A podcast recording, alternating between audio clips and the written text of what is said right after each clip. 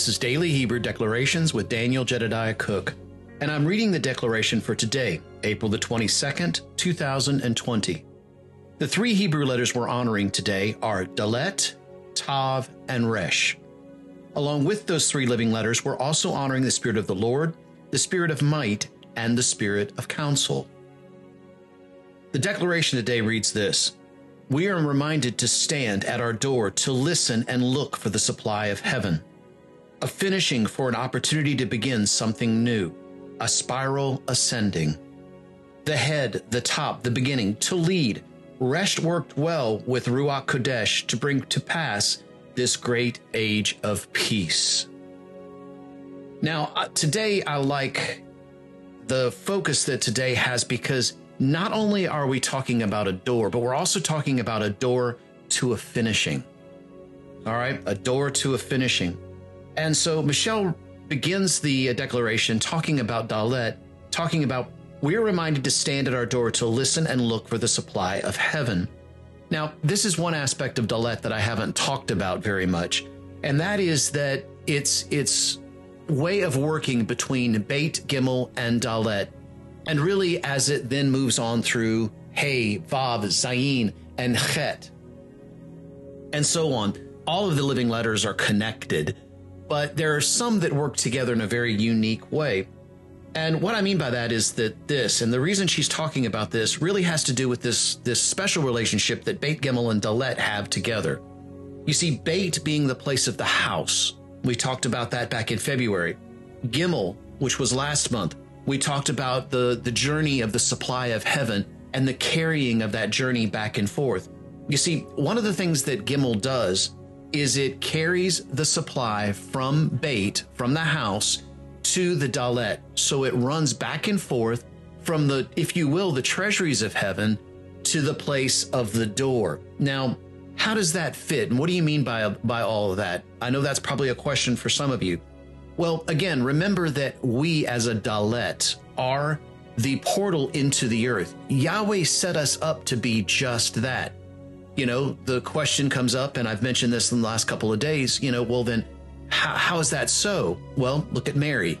Mary made the choice to be able to uh, allow Holy Ghost to hover over her and for her to be able to to bring into fruition, to bring into the earth Yeshua uh, with the Immaculate Conception. And, and so in this place, she had to say, Yes, be it unto me as you have spoken.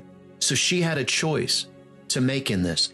We have a choice. And of course, I've told you this before, but Dalet can also be seen as a very feminine letter because of the fact that the door of the earth is the womb of a woman. And so it's from this place that we're looking from, from this. But I like this because Gimel actually has a little bit of duality that kind of mixes in with it. And the reason I'm saying that is that it really pl- applies to the Dalet we're talking about. You see, Gimel talks about running and giving alms from the supply of heaven, if you will, giving to the poor from the supplies of heaven and taking them to the Dal, which is the root word of Dalet, and uh, it literally means poor. So it's, and from a Hebraic perspective, it's is Gimel is seen as running back and forth, giving alms to the poor. But yet, funny enough, one of the other perspectives of Gimel is that it also means to wean. Now, what I mean by that is that there's a place where, as we do give alms to the poor, where there is a time and a place and a, a direction of Holy Ghost in doing so. But then there comes a time where they have to then take that and then apply it for their own use. In other words, give a man a fish, he feeds for he eats for a day. Teach a man to fish and he eats for a lifetime. And so it's it's kind of that same idea. But what does Dalet have to do with the fact that I've talked so heavily about Gimel in this case? Well, we're reminded to stand at the door and listen and look for that supply of heaven. You see, though there were two things that when Yahweh showed me the treasury of heaven that were necessary to have access into bringing those things into earth. The first one was permission. I needed to ask the permission of Almighty Yahweh to withdraw from the treasuries of heaven. The second one was choice. And remember, we've talked a lot about this month about Dalet being that place of choice. So we're reminded to stand being on the lookout for the supply of heaven, as having asked for what, what we need access into, and then being able to bring that into fruition in the earth. You see, in doing so, this is a finishing for an opportunity to begin something new. It's a completion in the word that Yahweh has spoken to us and bringing it into the earth so that we can do the next thing that He's instructed us to do. So every finishing always brings about a new beginning, hence the reason for Tav. Now, tomorrow we're going to talk about Ga. And Ga is a beautiful letter because to me, Tav is that finishing. Ga talks about this spiral of creativity and spiral of creation as it really goes back around in a full circle back to Aleph in beginning. You see, I know some of you may not know this, but if you really go back into the original Hebrew in Genesis 1 1, in the beginning, Elohim created the heavens and the earth. Do you know there is no word the in Hebrew?